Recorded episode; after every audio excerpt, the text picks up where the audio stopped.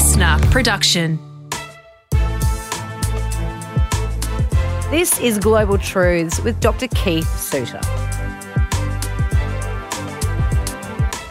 Every week, we discover something going on in the world and we break it down for you. There is no one better place to do this than Dr. Keith.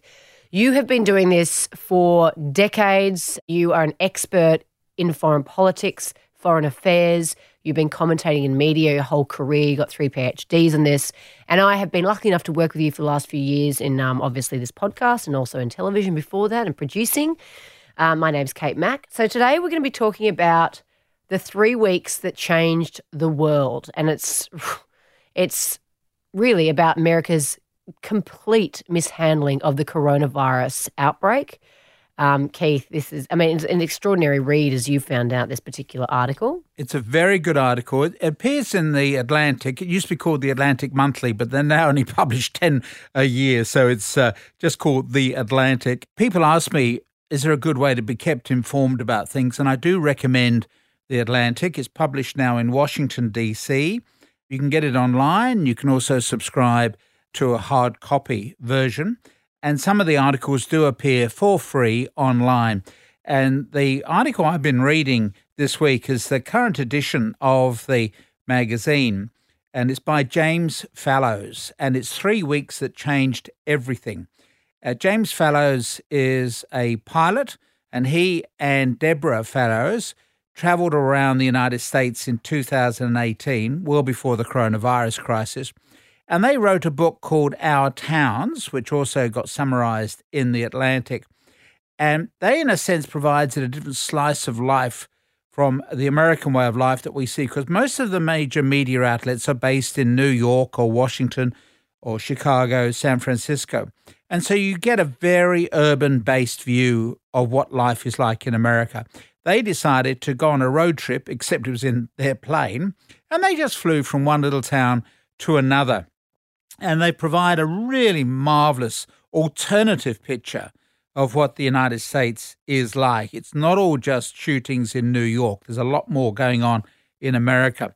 So, Fallows is an accredited pilot, and he's taken a very interesting approach to try to understand why things have gone so badly in the United States. The United States is now the world leader in the numbers of people who have died through coronavirus. The figures now exceed the total number of people who were killed in World War One, double the number of people who were killed in the American Civil War.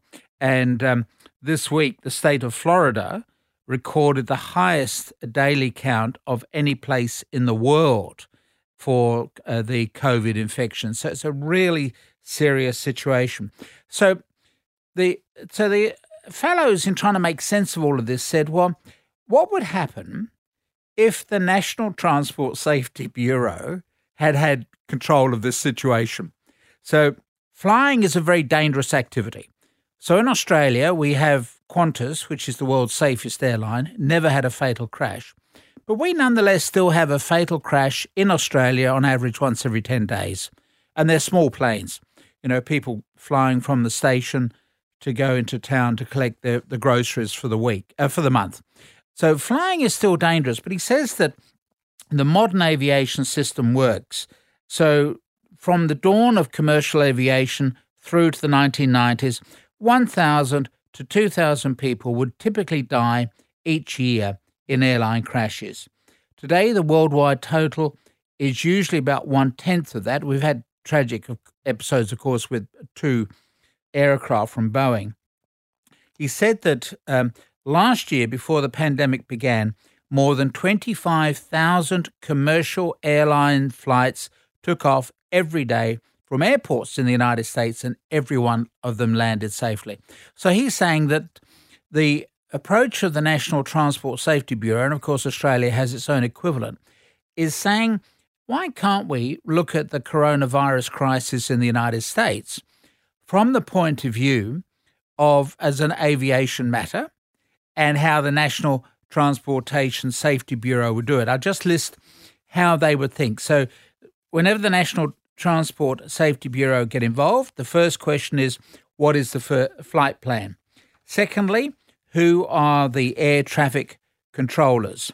Three, what is the emergency checklist that you have to work through on a plane. Number four is the role of the pilot, and number five is the control system. So, either what we might do is just work through those five components, except applying them as he does to coronavirus.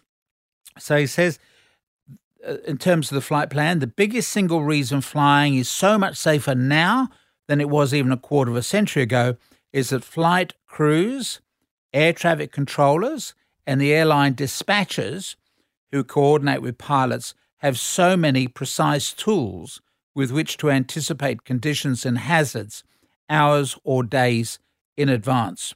So he says, well, all right, that, that's what it would be like in the air. What about the coronavirus? Well, since the early years of the George W. Bush administration, the US government has devoted scientific, military, and intelligence tools to refining its understanding of what diseases might be emerging and from where and what might be done about them. So um, the Bush and then Obama administrations had crises like the H5N1 bird flu outbreak in 2005, which originated in Asia and was mainly confined there. Then you had the SARS outbreak, um, which had also occurred. And what is interesting is the fact that epidemics cause social disruption. And so the United States has now created an artificial intelligence program that monitors social disruption. So it actually, it, instead of going for the disease, it's looking for how the disease is suddenly being manifested. So, for example, suddenly the price of chicken goes down in Thailand and it gets your attention. It may mean that farmers have seen that their flock is sick and they slaughter them all at once and send them to the market. That's an epidemic uh, which shows up as social disruption. And that's how the American system is designed to operate. Is that the norm in the Western world? Well, I'm I'm just beginning to learn all this myself. I, so I'm not sure to what extent we've got our own similar artificial intelligence uh, systems that are monitoring all of this. Now, Barack Obama uh, built on what President Bush had created, and he got the pandemic prediction and forecasting science and technology working group. So Obama took that original, original thinking and took it a step further. And they built in an arrangement with China. Remember, there's been a criticism that China's not helping. Well, Obama negotiated an arrangement to have Americans based in China. Remember, many of these diseases come out of China. China recognizes that problem. And so um, the Chinese said, all right, we'll agree to having an American intelligence team, probably with a grander title than that, based here. Trump comes into office, cancels the arrangement. So why why would he cancel the arrangement? I know he's a from. Obama. Yeah, right. It's as simple as that. Just pure spite. It's just I was horrified when I read this in the article that we would have had an early warning system if Trump had followed through on the Obama agreement and deployed those Americans to cities like Wuhan. We would have had that early warning as a globe. Remember, that's how air traffic, how they, they work in the air. We would have had the same for the coronavirus. As uh, he says for number one, to sum up, the weather forecast showed a dangerous storm ahead, and the warnings came in plenty of time. At the start of January this year, the total number of people infected with the virus was probably less than 1,000. All or nearly all of them were in China. Not a single case or fatality had been reported in the United States. So there was, in theory, a system on the ground, except that Trump never implemented it. We could have nipped it in the bud at uh, that very time. It's just a travesty for the world. Oh, this is such an explosive article. It really is. The second component would be the air traffic controllers who have done uh, making flying so safe by means of, of what he calls a thoroughgoing, borderless internationalization. So, in other words, if you're in the air traffic control business or a pilot, you have to be fluent in English. No matter what country you're from, you've got to be fluent in English. So they're all speaking the same uh, basic language. When the new coronavirus threat suddenly materialized, American engagement was the signal all other participants were waiting for. But this time it did not come. Remember, they did not have their early warning team, and Trump was saying, "Oh, just a form of flu. Don't worry." Yeah, oh, yeah, for Remember, many Tr- weeks. Trump's concern is that he was wanting to get re-elected in November, and so he wanted to have a booming economy.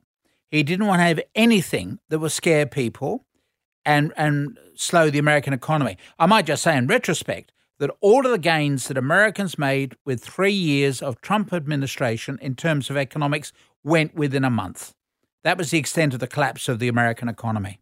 And yeah, and uh, do you think people will remember the way he was um, had his head in the sand? I guess from around December, January onwards, around uh, the coronavirus. Well, it's up to the Democrats to keep on reminding people. yeah, It's as simple as that.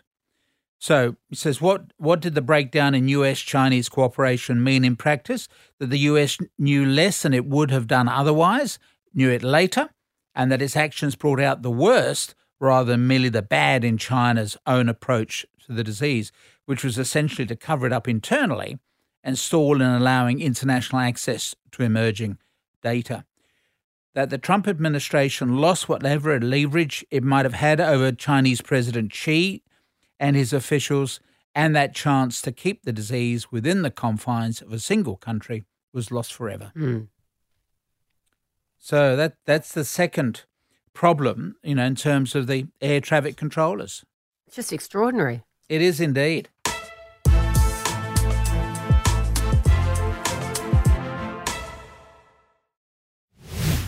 This is Global Truths with Dr. Keith Suter. We're talking today about the three weeks that changed the world, and these are markers. There, there are six of them, and they're, they're reasons essentially why America dropped the ball and the coronavirus, and it spread throughout the world, and particularly is worst actually really in America right now. It was probably always going to spread, but America did well. Again, as we did Well, mention before, Fallows would say it wasn't always inevitable. If enough steps have been taken, if the National Transport Safety Bureau, so to speak, its mentality had been in place, we would avoid the crisis that we now have. That's that's the essence of this argument. So um, he, he's got this checklist of, of five components that the National Transport Safety Bureau would have if they were dealing with a, uh, an aircraft crash. The number three on that list is the emergency checklist. And he says, for me as an amateur pilot, the most gripping moments in the Tom Hanks movie Sully, I don't know if you saw that movie, uh, came immediately after the bird strike. The film recreates Captain Chesley Sullenberger's feat of safely gliding a fully loaded US Airways plane to a landing in the Hudson River after it flew through a flock of Canada geese and lost power in both of its engines. Obviously, the moment of touchdown brings drama, but what I found most remarkable was the calm way with which the captain and his first officer systematically worked through the emergency checklist, looking for every possibility to regain power as the plane headed down. Aviation is safe, even after all the advances in forecasting and technology. Its culture still imagines emergencies and rehe- his steps for dealing with them. So, this is what is interesting. So, uh, from the aviation point of view, you don't rest on your laurels. You don't say, oh, we've now created safe planes because flying is dangerous. Mm. So, it says you've got to have lots of things prepared for it. So, what we're looking at then is that anything that Barack Obama recommended, Donald Trump was likely to ignore. And so, of the many lies Trump and his defenders have spun, none is more flatly false than the claim, as stated by the Senate Majority Leader Mitch McConnell in May, that the Obama administration did not leave any kind of game plan for something like this. They had it all there. so I'm just amazed at how you get politicians who can just lie but so, that's so blatantly. You tell me that I'm the optimist. uh, that's what they do. but you're right because, but as you say, uh, yeah, they just have no qualms, and also Trump has really set the tone there, hasn't he? Yeah. Because he's lied so much throughout. Then, well, of course, you would expect people in his party to also tell those kind of blatant Yeah. lies. So if you want to, you can get onto the internet. There's a 69 page, single spaced Obama administration document officially called Playbook for Early Response to High Consequence Infectious Disease Threats and Biological Incidents. It's there on the net. You get it, you can download it freely available. And it describes exactly what the Trump team was determined not to do absolute tragedy. So there are Americans dying today because of uh, uh, the errors made by Obama, uh, sorry, made by Trump, who would not follow the recommendations from Obama, who in turn was following on from Bush. So here you have this interesting political cooperation between Bush, whom we tend to criticize very heavily, and Obama. They got it right on diseases. So the warning was all there and it was ignored.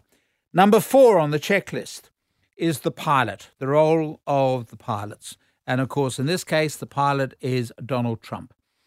The person behind the desk, that's President Trump, is the same person as you see on TV emotional, opinionated, fixed on his own hobby horses and distorted views of reality, unwilling or unable to absorb new information. So every day he gets a presidential briefing, which he ignores. He doesn't read the document. So the warnings were being given, as we now know. Uh, he got his first warning on January 29 from um, Peter Navarro, a warning about what could be the problems here. So there were early warnings being given on all of this, and Trump just chose to ignore it. It's absolutely frightening, precisely because he does. Well, he's so bad at his job, but also because it's an Obama document with. Um, and then later was getting other warnings which he just didn't fit into his worldview. Our system has a single point of failure an irrational president.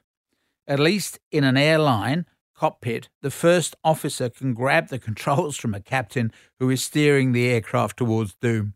So you're safer in a plane than you are in the United States on the ground. Not ideal, Keith, that. and then finally, we've got what are called the control systems.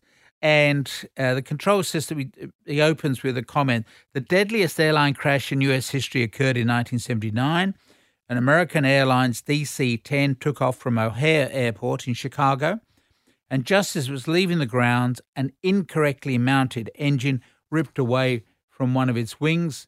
When the engine's pylon was pulled off, it would cut the hydraulic lines that led to the cockpit and to the control surfaces of the wings. So it's a warning that these planes are incredibly complicated. You get one thing that goes wrong, and then suddenly you get um, a succession of things that therefore then lead into a crash. The more complex the organization, the more its success or failure turns on the skill of people in its middle layers, the ones who translate a leader's decision to the rest of the team in order to get results.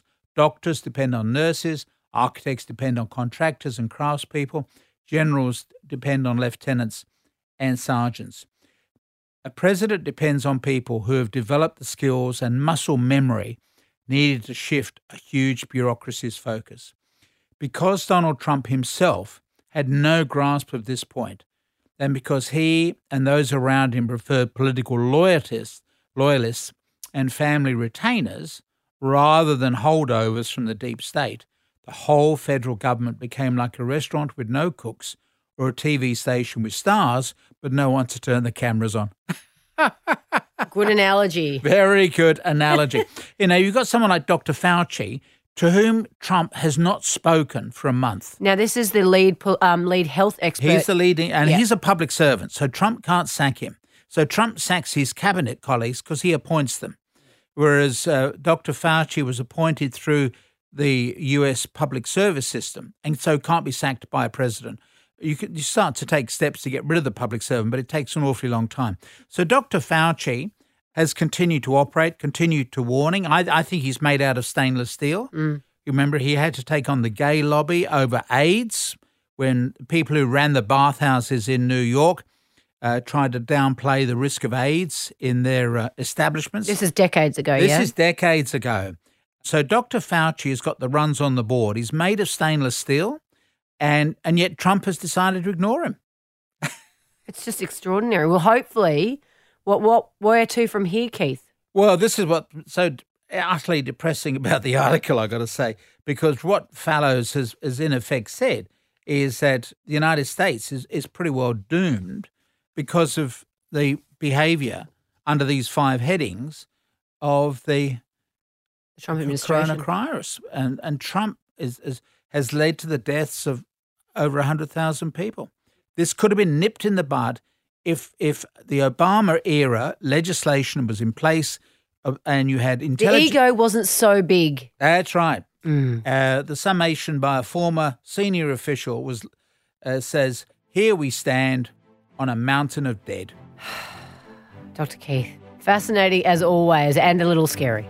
Thank you. Global Truths was presented by Dr. Keith Suter and me, Kate Mack. Produced by Matt Dwyer. Audio production by Darcy Thompson.